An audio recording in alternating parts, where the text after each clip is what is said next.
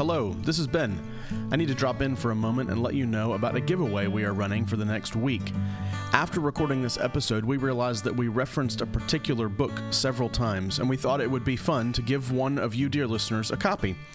So, beginning today, Tuesday, October 17th through Monday, October 23rd, everyone who reposts our own post of this episode on either Facebook or Twitter will be entered to win a signed copy of How Jesus Runs the Church by Guy Prentiss Waters.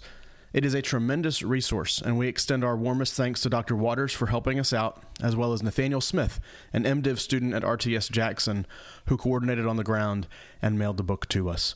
So be sure to share and repost this episode to be entered to win. And now, on to this week's episode.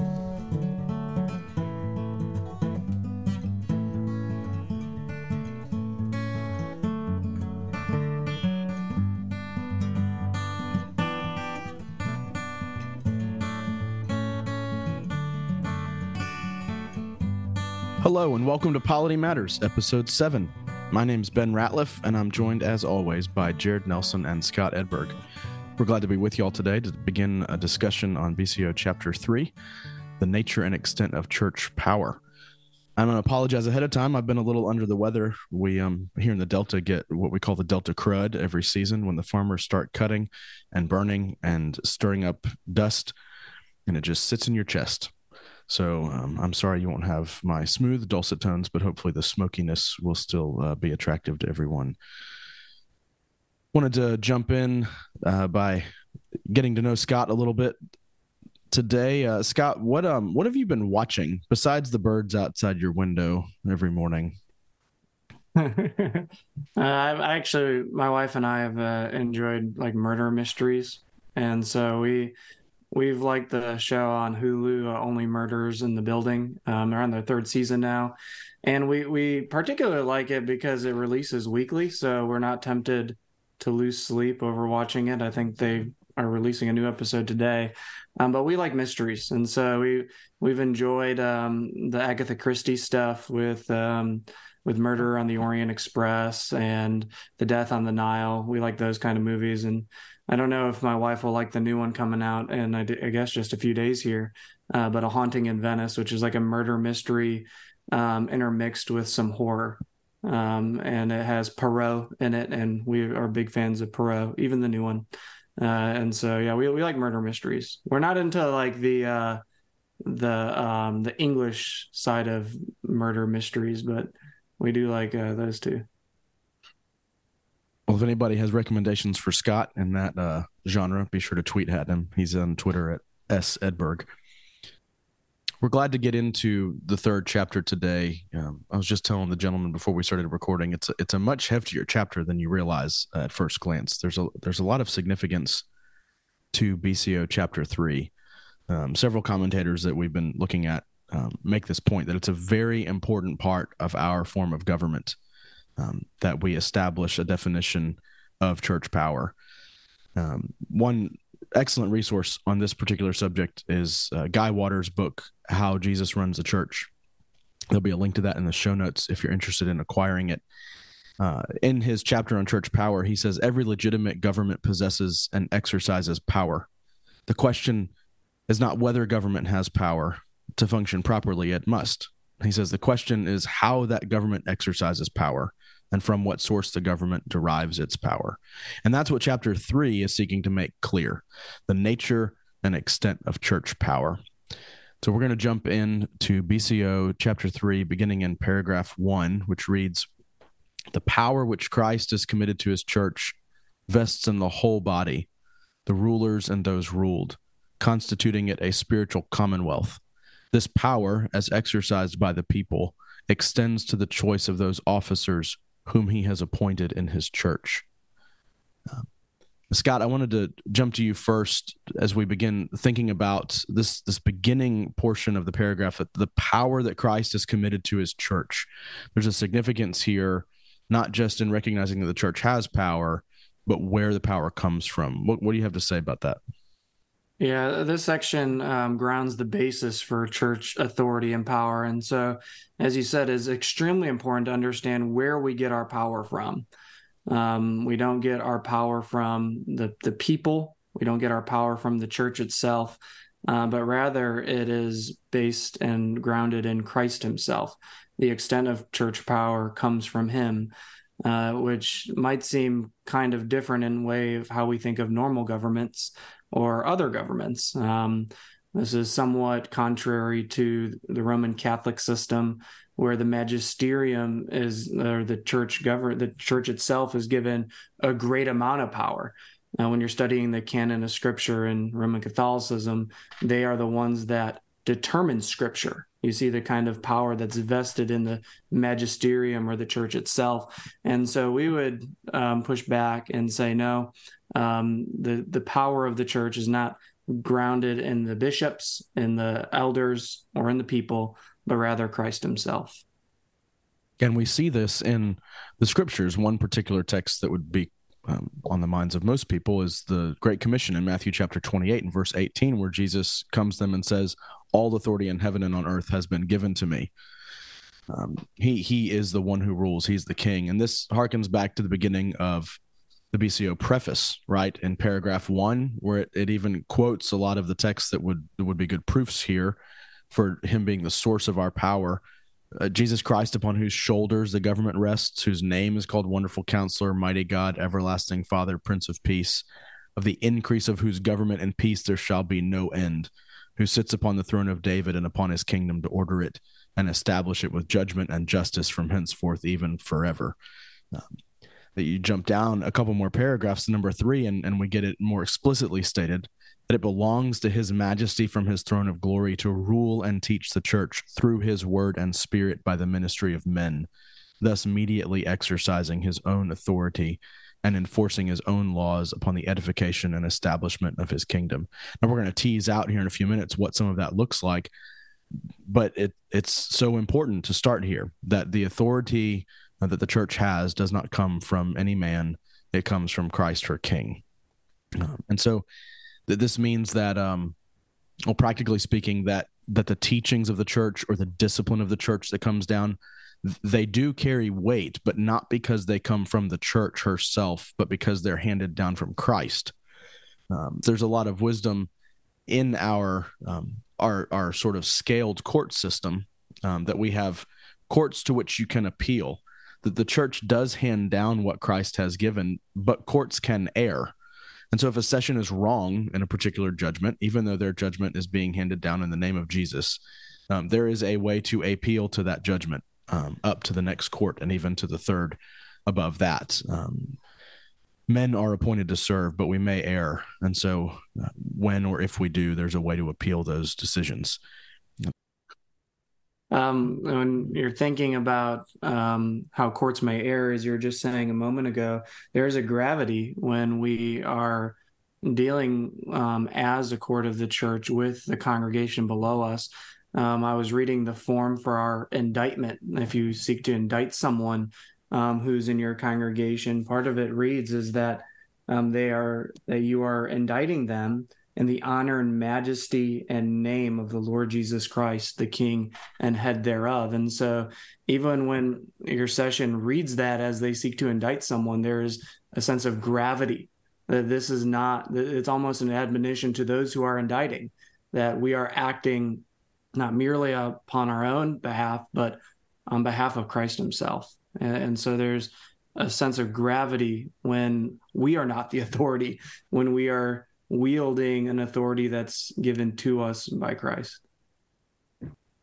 What what strikes me in the wording of the power which Christ has committed to his church vest in the whole body is that there's a power that's actually delegated that we see exercised by the people in this paragraph, right? The, this power as exercised by the people. So we're not just talking about it's only invested in uh, the officers, but by the people when they choose officers.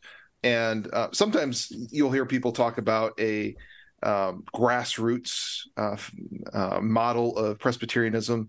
And um, I, I, usually want to know what they mean by that because it, it, shouldn't mean that, in fact, the people have all of the power, but it should be that in voting on officers, we're recognizing the call that uh, Christ has placed on them. And so we're trying to discern that too as uh, voting laymen when we vote for our deacons, when we vote for uh, elders, or to call a uh, uh, a new pastor.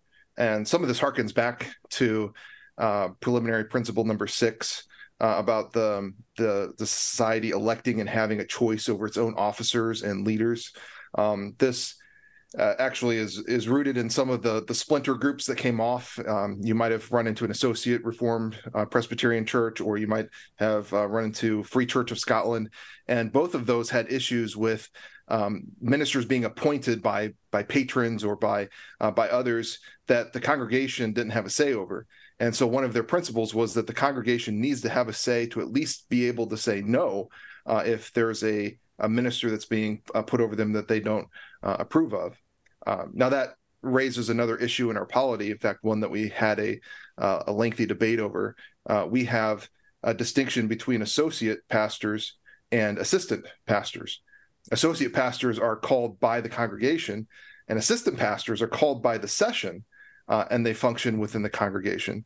Um, and so actually there was a there was a debate in the beginning of the PCA. Does this principle in you know a three one and in um, preliminary principle number six does that work with an assistant pastor position and uh, trying to refine that? In fact, if you have an assistant pastor that's called you'll note that the vows are a little bit different. The congregation doesn't vow to submit to them to try to maintain that.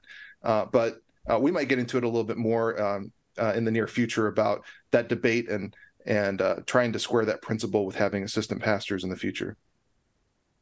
In his book uh, on church polity, Guy Waters has a great quote from Thomas Peck on this matter of of power being um, vested in the whole body and the rulers and those ruled, and and speaking about the power residing in the body as to being, and in the officers as to exercise. Thomas Peck writes this: the body sees, but sees by the eye the life of the body is in every part and organ, and the life of the body controls the life in every part.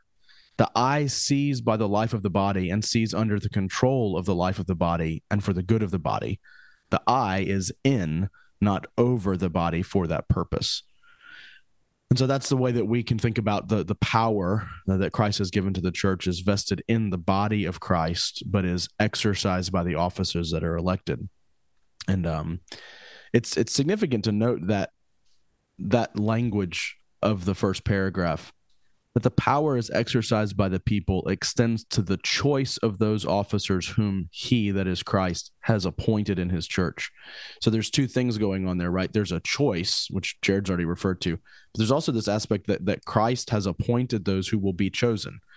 If you get into Book of Church Order chapter 16 that that starts to define what calling to to vocational ministry is, what the, what the call upon an officer is.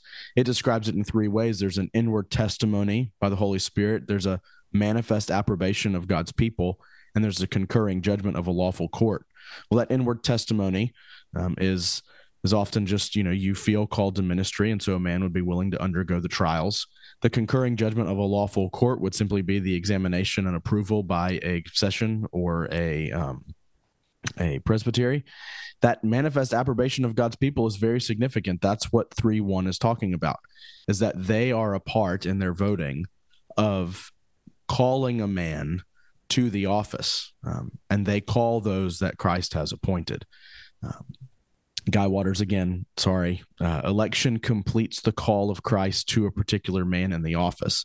And he draws an interesting distinction here. He says this means that the officers of the church, while elected by the people, are not ultimately accountable to the people. They are accountable to Christ. And maybe that's a conversation worth having. Um, what do we what do we mean when we hear people say things like um, that uh, we govern by consent of the people or that we have some kind of um, bottom up uh, style of government? Scott, I'm interested what you think on this matter.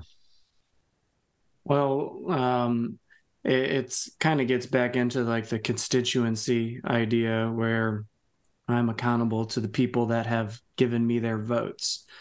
Um, we want to push back against the minister or even the ruling elder to thinking that they are representing a certain portion of the congregation, that they're only on the session in order to represent that type of person who they are, who, who has elected them um, it can kind of get messy when we when we think of that way because then we are seeking to please man and please those who have elected us rather than the Christ that has ordained us to this office. And so we we have to be careful um, as we are serving our congregations that we are not merely people pleasers seeking to do whatever they want because it's not we're not called to do whatever they want we're called to lead them according to christ's appointment uh, and so that is that is probably a, a, popular misconception and error that we see in our churches. I think the idea with even within the PCA of being grassroots can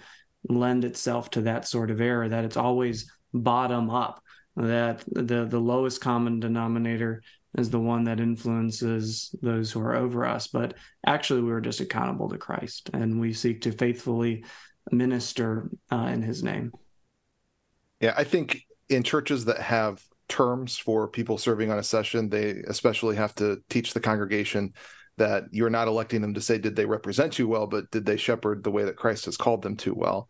Um, and you can notice throughout the the BCO uh, was it was written in a time where there really wasn't term eldership, and so um, kind of uh, keeping that in mind and in line uh, when we're educating our congregation would be important.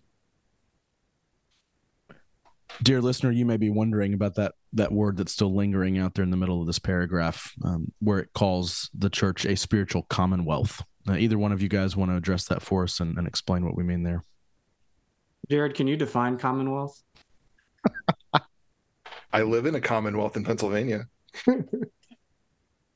this is another example of I'm gonna have to edit down because I just asked y'all to respond, and then I'm going to be the one responding. well, referring again to what we hope is soon to be forthcoming commentary on the BCO by Per Almquist, um, he writes in this particular place about Commonwealth that the church is a kingdom in relationship to Christ. As it relates to each other, it is neither a monarchy nor a democracy, but a commonwealth. Those who are ruled exercise part of the power of the church. And this exercise of the church's power by the people at large is the choice of officers. So it really kind of sums up what we've already been talking about. Um, anything else there on paragraph one, gentlemen?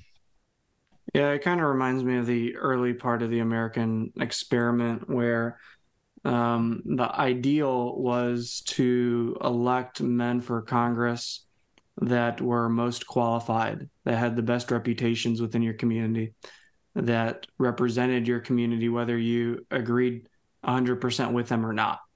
Um, the, the, the, idea is the quality of the man that you are electing to office, um, which is a little different than perhaps we look at government today, where we don't care about the person at all who's running. We just care about their um, their political partisan um, connections. And so, in the past few election cycles, it doesn't matter who's running for president. It's just we need to vote blue or red because that's who we are aligned with. Whereas I think the greater ideal is you might disagree with this person, uh, but they are the best we have as a group that could lead this country. In the same way, we we should think of, in a similar way, I should say, we should think of church leadership in that way. Uh, do I agree with this man on every little idea, uh, iota? Well, maybe not, but he is the best uh, that our flock has to offer in regards to shepherding and leading us to Christ. And therefore, while I might have differences on how he raises his children or some other minute detail, this is the best we have, and we want to be shepherded by him. Let's move on to paragraph two. Ecclesiastical power, which is wholly spiritual, is twofold. The officers exercise it sometimes severally, as in preaching the gospel, administering the sacraments, reproving the erring, visiting the sick, and comforting the afflicted, which is the power of order. And they exercise it sometimes jointly in church courts after the form of judgment, which is the power of jurisdiction. I've shared with you guys on occasion that this is one of the places that I see ordinands getting stuck um, so much of the time. It, it, can be a confusing thing to understand, at least initially, and perhaps that just points to their their um, poor studying when it comes to the book. Ecclesiastical power is twofold, and and it is wholly spiritual, and we're going to talk about that more in detail when we get into paragraph four. But but to start with, let's talk about these two sides. The first side they identify as as the officers exercise church power severally severally just simply means one at a time or each on his own or apart from the others. Um, and it's it's identified as the power of order. You know, this doesn't mean it's not the word orderly like what we like to use with Presbyterian government. Um, it, it refers to the orders of the church. You can go back to BCO 1 1 and see it identify the orders of the church, which we'll get into um, in several more chapters. It's used as a noun here in this way to refer to the officers of the church who have been ordained to rule. And so, church power in this sense is exercised severally under uh, after the power of order in these particular ways. And I was going to ask Scott or Jared if you guys wanted to elaborate a little bit on these different ways that um, that that the church exercises its power severally, specifically. You think of the the preaching of God's word. Uh, obviously, the session would determine who's preaching that Sunday, but the actual act of preaching is done by one. Um, you sometimes hear in some traditions where homilies, or at least in like megachurch multi campuses, where homilies are almost handed out to the campuses. Uh, but it's actually an individual act. Uh, the sacraments are another individual act. Uh, yes, the session itself is involved in distributing, but the administrator, the person that's administering the sacraments, does so individually. We don't all stand up there with pieces of bread, holding on to it all at once and cracking it together. It's the minister that leads individually. Um, reproving, visiting, comforting, uh, pastoral care, and counseling, those are all acts that are done individually. And it's good to rem- remind ourselves that there are certain works within the church that you, as the minister or as the ruling elder, have liberty to work within. That's not usurping the body or the the session, and it's it's those kind of acts, comforting those, reproving those, visiting, uh, preaching, teaching, etc. There you have many of the individual actions, but then there's also the things that are done jointly. And it's important to have that distinction because there's certain things that individual elders or individual pastors can't do on their own. And, and these tend to be uh, discipline in terms of um, judgments and uh, in terms of um, doing a censure or something like that, that one individual elder can't say, "Hey, you're excommunicated," or uh, "I I'm formally admonishing you in front of the entire congregation," without there being some sort of a coming together of the session to do that together. That's something that they have to do jointly. They can't just do individually. This point on on the the difference uh, between the two types of church power, it's always worth saying. I try to repeat it as much as I can to my my people church discipline is not bad right that there may be a more a side of it that we think of as more negative which would be what we've talked about here is the power of jurisdiction that is that that when the court judges and rules on a particular case but if you think about how how how much of these things do you all do on a regular basis I mean, we're we're all preaching once a week. We're all reproving, right? We're all counseling. We're visiting people. The the the several aspect of church power, that power of order, is the primary thing that we see happening in our churches.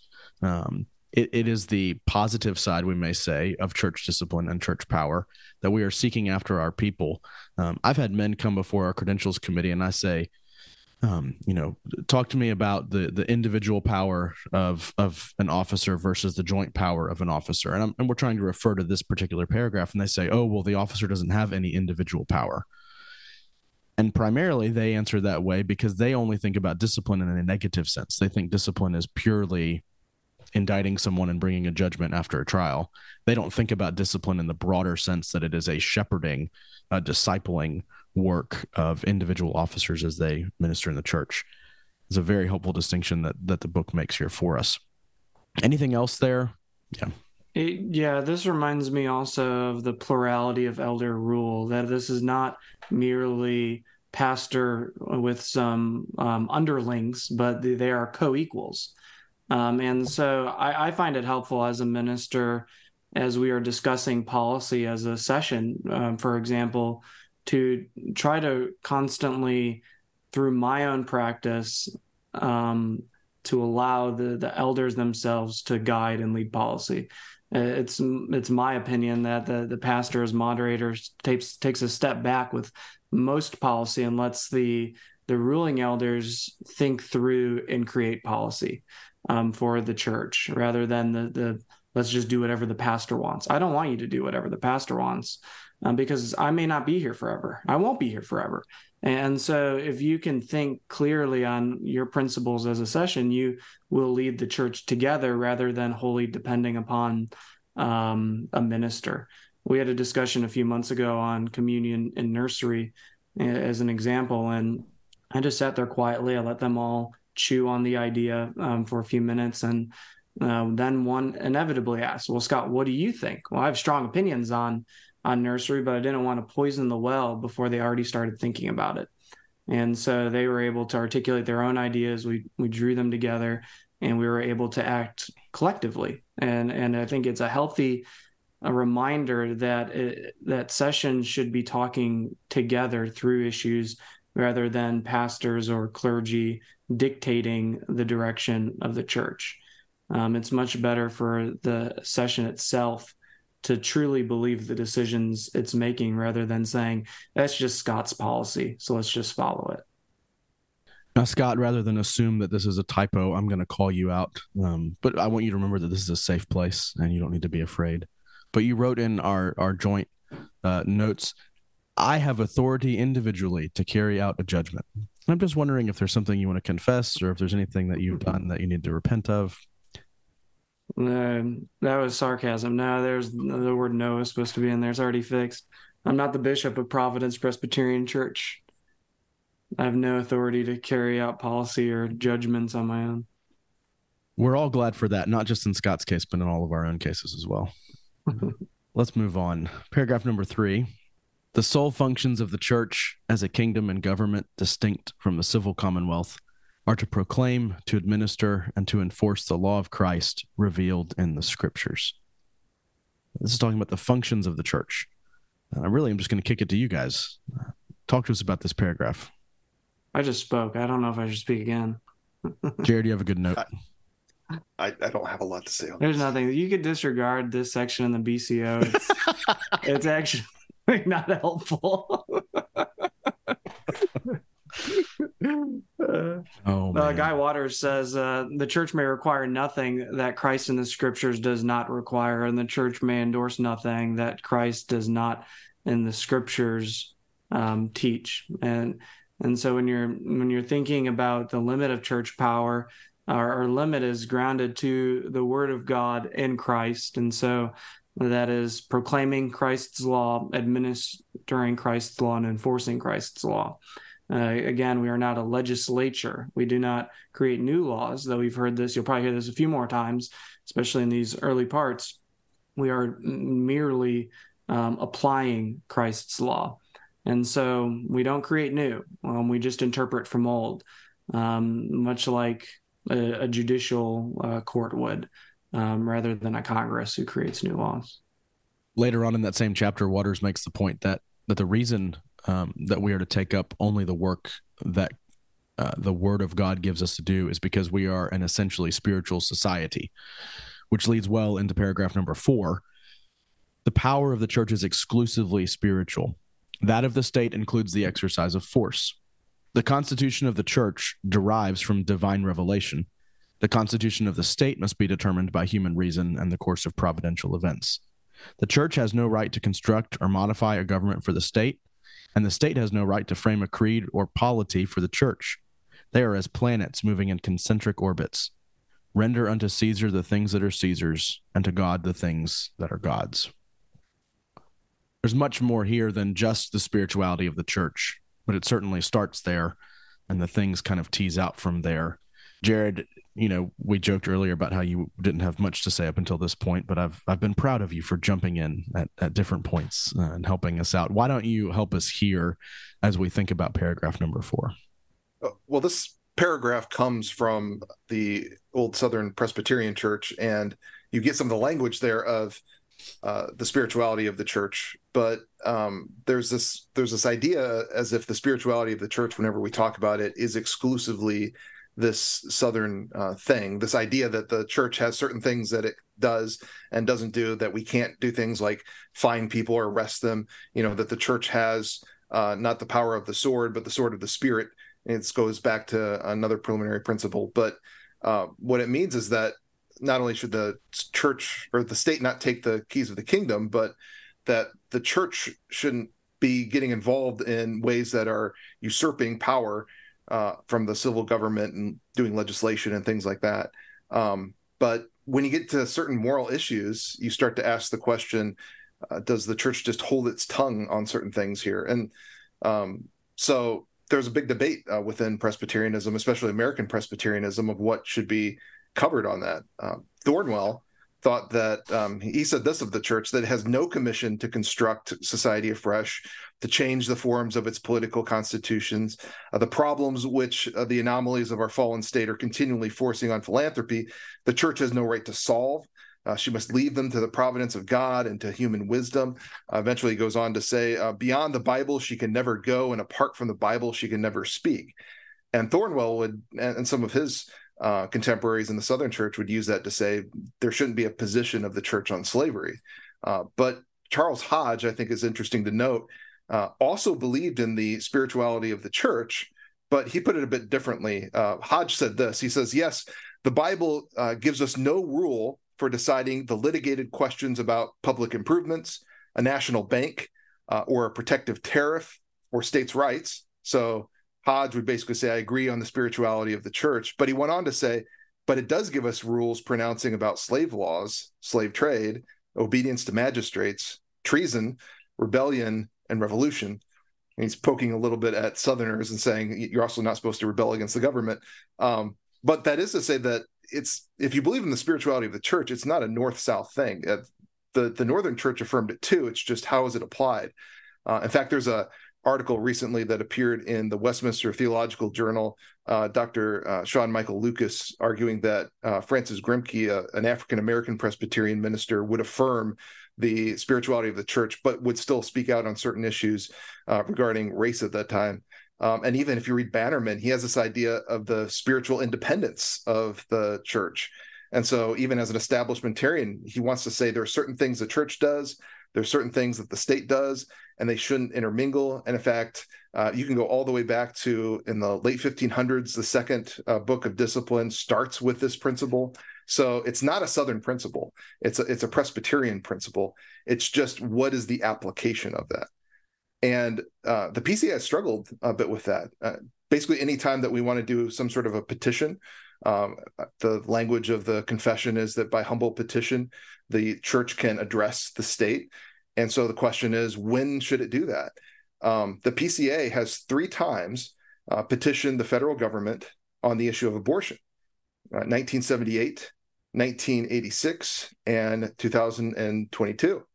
Uh, the last time it happened, um, it was noted that R.C. Sproul actually had said something about this, and he almost seemed to have Hodge's idea, I think, of the spirituality of the church. Uh, he wrote this about that issue, uh, not in the 2022. He'd already gone to be with the Lord by then, but in an earlier book, he said, uh, when the church calls on the state to prohibit abortion, the state is not being asked to establish religion, nor is the state being asked to be the church. The church is simply asking the state to be the state. The church is not asking the state to baptize human beings, but to protect the lives of unborn humans. Um, so, all all's that to say, uh, the spirituality of the church doesn't keep the church from pronouncing on moral engagement or make it antinomian or quietist uh, in regards to civil politics, uh, but it would stop them from saying you have to vote for this candidate or uh, you know you have to solve this moral issue by supporting this bill HR 123. Uh, but uh, at least the PCA has, has seemed to understand this as you can still call the state to do the things the state is supposed to do. And that fits well with the idea of we minister and we declare. We declare. We declare the truth of scriptures to those whom are within our congregations, but to the ends of the earth. And that can include humble petitions um, to the state. And so it, they're not, they need not be um, a false dichotomy here where it's just uh, completely separate. We have the power to declare. And that declaring includes declaring the truth of God for um, protecting life, as we heard from Dr. Sproul just a moment ago um, in that quote, um, but in other matters as well. Uh, the, the difficulty, though, is it takes incredible amounts of wisdom to discern when, when to, to formally um, make declarations. Let's move on to paragraph number five. The church, with its ordinances, officers, and courts, is the agency which Christ has ordained for the edification and government of his people for the propagation of the faith, and for the evangelization of the world. This begins to talk about how the church does the work that's been given to it. Uh, time out here. Um, Is Westminster not really uh, affiliated with the OPC? Am I just am I just now learning that? It's not they're they're not supported by them or attached to them. They're an independent seminary. So the OPC has no denominational seminary. Mm-mm. Oh well, that's news to me. Like you just delete my whole section. I have nothing to say on this. well, we got to figure out how we're going to talk about this then, because I was going to kick to Scott. In fact, I thought that's what you were about to do was start talking about it. Um, no, I can talk about this. Um, and the yeah, so when we were, I was doing some study and and the commentary on the BCO. Uh, Morton Smith believes that this section of the BCO um, is actually speaking against parachurch ministry, and I think perhaps we are seeing, in some at least part, that there's a tension between Northern and Southern Presbyterianism as it relates to uh, parachurch ministry and the support of parachurch ministry. Uh, the Northern Church, um, PC, uh, USA, OPC, uh, th- those denominations, um, they supported independent agencies and parachurch ministries, especially the OPC, if I can retract that. Uh, you can see Hodge on this, but also Machen, um, who would um, be a founder of his own independent missions board. Whereas when the Southerners uh, detached from um, the main line, they argued against it generally. Actually, Hodge and some others go back and forth over the application of the spirituality of the church as it relates to independent agencies within the church. And so, uh, a good read on on southern the southern approach would be guys like Thomas Peck and, and Dabney, as they talk about everything being connected um, to the church proper under correct jurisdiction. Um, and it's it's somewhat ironic, uh, though I'm just learning now that Westminster Theological Seminary has no formal ties to the OP. Um, RTS, though it comes from a southern tradition and heritage actually also remains independent. And, and we see that arise out of the issues of rampant liberalism. It's almost analogous to what Machen went through in his time um, in the Southern uh, seminaries. And so the institutions failed. And when institutions fail, you start something independent. Um, and so I'm guessing when the, the Southern Church um, was thinking through this theology, they did not have failing institutions, um, but something unique um, in, in our tradition. Incredibly ironic. And a shout out to Jennings Duncan here for doing the study in the PCA yearbook, realizing that a vast majority of PCA uh, TEs come from RTS system in some way. So uh, we don't we don't have a bell like other podcasts do when we mention certain things. I'm gonna have to get one for RTS of some kind. Yeah. Make make Jared feel real welcome and warm. I, think it is a bit ironic though if you are if that was Morton Smith's uh, position, just to think about the founding of the PCA. If um, they would have considered, you know, the Presbyterian Evangelical Fellowship, the Concerned Presbyterians, Churchmen United, all those groups weren't those in some ways parachurch organizations or maybe pre-church organizations?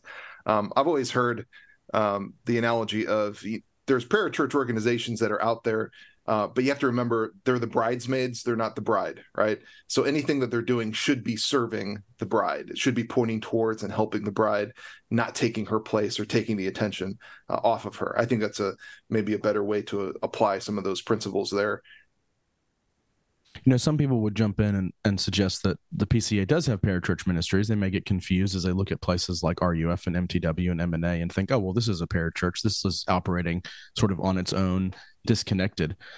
But actually, the, the truth is that we are very connected. That's really the whole point of the way RUF and MTW and MNA work is that we um, oversee them and that um, you know if you have an ruf campus minister at a college university town near you he's an ordained teaching elder in the pca because he is uh, an arm of the church going out after the students that have have um, have gone off to university and he's engaging with them there. It's not parachurch. It's not apart from the church. It's a part of the church uh, and and the same thing with our other agencies and permanent committees uh, in those and ways. I, and I think with RUF in particular, its founding was grounded within the church.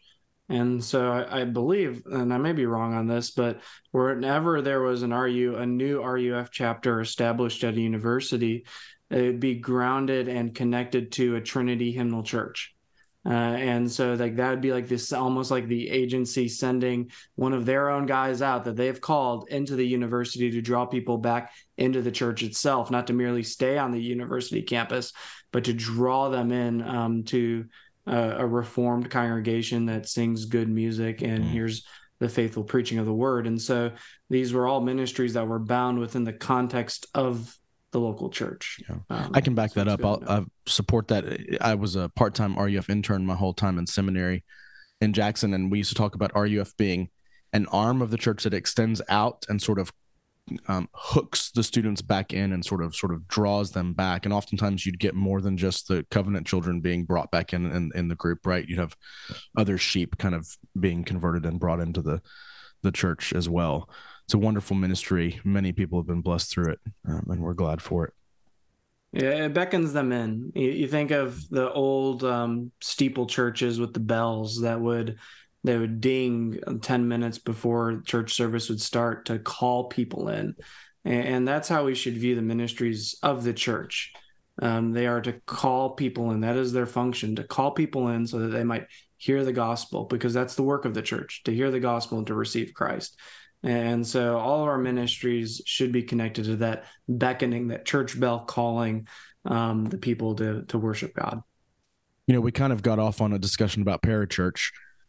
I think it's worth jumping back up to the paragraph and seeing it one more time. The church, with its ordinances, officers, and courts, is the agency which Christ has ordained for the edification and government of his people, for the propagation of the faith, and for the evangelization of the world. That the whole uh, goal of the Great Commission this paragraph says is met in the church. All the things that Christ has given the ordinances, the officers, the courts, the purpose, and we'll read this in other places, is the gathering and perfecting of the saints, right? To bring Christ's people in. And so you see it. I mean, you primarily see it, right? The public sort of facing things are the ordinances. So, all the things you see in a normal worship service the preaching of the word, the praying of the word, the singing of the word, the reading and hearing of the word, the, the, the, the seeing of it in the sacrament these plus the officers and the courts and their several in joint work are intended uh, to, to propagate the faith, to edify the church, and to evangelize the world. Um, that's what paragraph five is getting at. And it protects the church, right, mm-hmm. from focusing on frivolous things that actually don't really matter. Um, I mean, how many times in any session meeting in any church is there a discussion on things or something, some policy that really is not germane or matter to the life of the church, and it sucks up the time of the of the session. Um, but you could probably perhaps think of this. Oh man, all all of the COVID discussions that you had that just sucked the life out of your session. Um, if your session had any sorts of diversity on on the pandemic, it just sucked the life out of everything you did, and the focus became more about ourselves and our our our safety or their lack of, rather than the ministry of the word and what counts as most important. The principle that's in this paragraph it, i think is is so important because it really was at the heart of when i felt the call to be in the ministry. Um, that the church is the agency or um, i once had a seminary professor say the church is the arena where the game is played right? That is where um, christ is um, uh, is engaging with the world that's where god is that's god's plan for the world. It's the church. It's not any um, you know parachurch organizations can help the church for a while but they come and they go. The church is the one thing that was guaranteed that the gates of hell will not prevail against it. And so it's important for us to remember that uh, the church is uh, of the highest priority in in what we're thinking about these uh, these actions these christian actions in our christian lives should be. Well, let's keep moving. We have one more paragraph. Bco 3 6 the exercise of ecclesiastical power, whether joint or several, has a divine sanction when in conformity with the statutes enacted by Christ the lawgiver, and when put forth by courts or by officers appointed thereunto in his word. This speaks to the weight of church action, and really it speaks to the um, the way that churches can take action and sort of the authority that they hold as they do so. Um, it, it, it connects back to some of what we read in the preliminary principles about um, our power being ministerial and declarative. What do you all think on this? I think it helps us to understand that though we say the power of the church is spiritual or declarative, that's not a light thing and it's not empty words. Um, if you're comforting somebody with scripture on the presence of God there, of the fact that he's bringing all things to good, um, you're not saying things that are just sentimentality. Um, you are declaring what God is doing through his word, right? And, and, the same with if you're doing discipline, it's a weighty thing, even though it's declarative, even though there's no power of the sword from the state. Um, when Christ says in scripture, Depart from me, I never knew you, and we're saying you are acting as those goats, what we're when we're declaring that, the hearer should be hearing the words of Christ in their ear. So whether they're words of comfort or whether they're words of judgment, what a weighty thing, uh, though it's declarative and spiritual, that we are declaring there. It's not a light responsibility. I think that pretty well sums up uh, that paragraph for us. Guys, do you have anything that you want to say in conclusion to this chapter as we've we've worked through the nature and extent of church power? Uh, yeah, go by um, how Jesus runs the church by Guy Waters. Um, it, it, was it's a foundational work. Um, it's basically um, his lecture on on it for polity at Reformed Seminary. I remember buying the book, and as I was reading the book, he was teaching the book, and it, it's so foundationally helpful for logically thinking through church power, joint severally. What does it mean to have the kingdom, the keys to the kingdom, all of that kind of topic. Um, so go buy that. Well, since we've referred to him so many times already, let's refer to him once again. As Guy Prentiss Waters would say, this podcast is over. Thanks for joining us.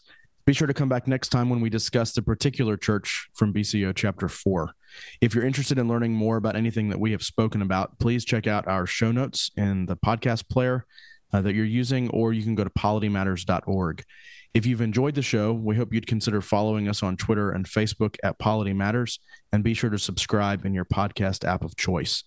If you have questions or comments, you can contact us uh, on Twitter or Facebook or at politymattersfeedback at gmail.com. Scott is the senior minister at Providence PCA in Troy, Illinois, and you can find him on Twitter. You can see our show notes for all these links.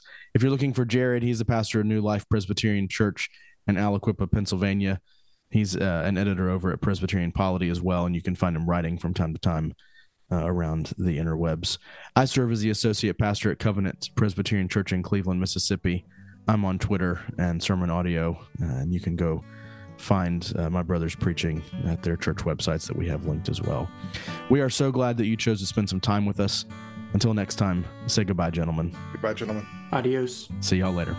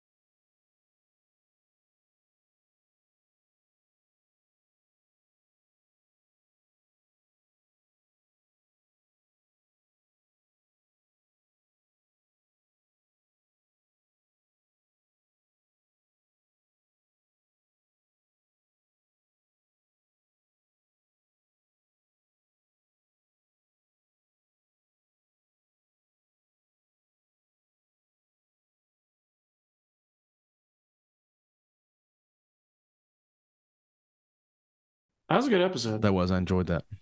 Yeah.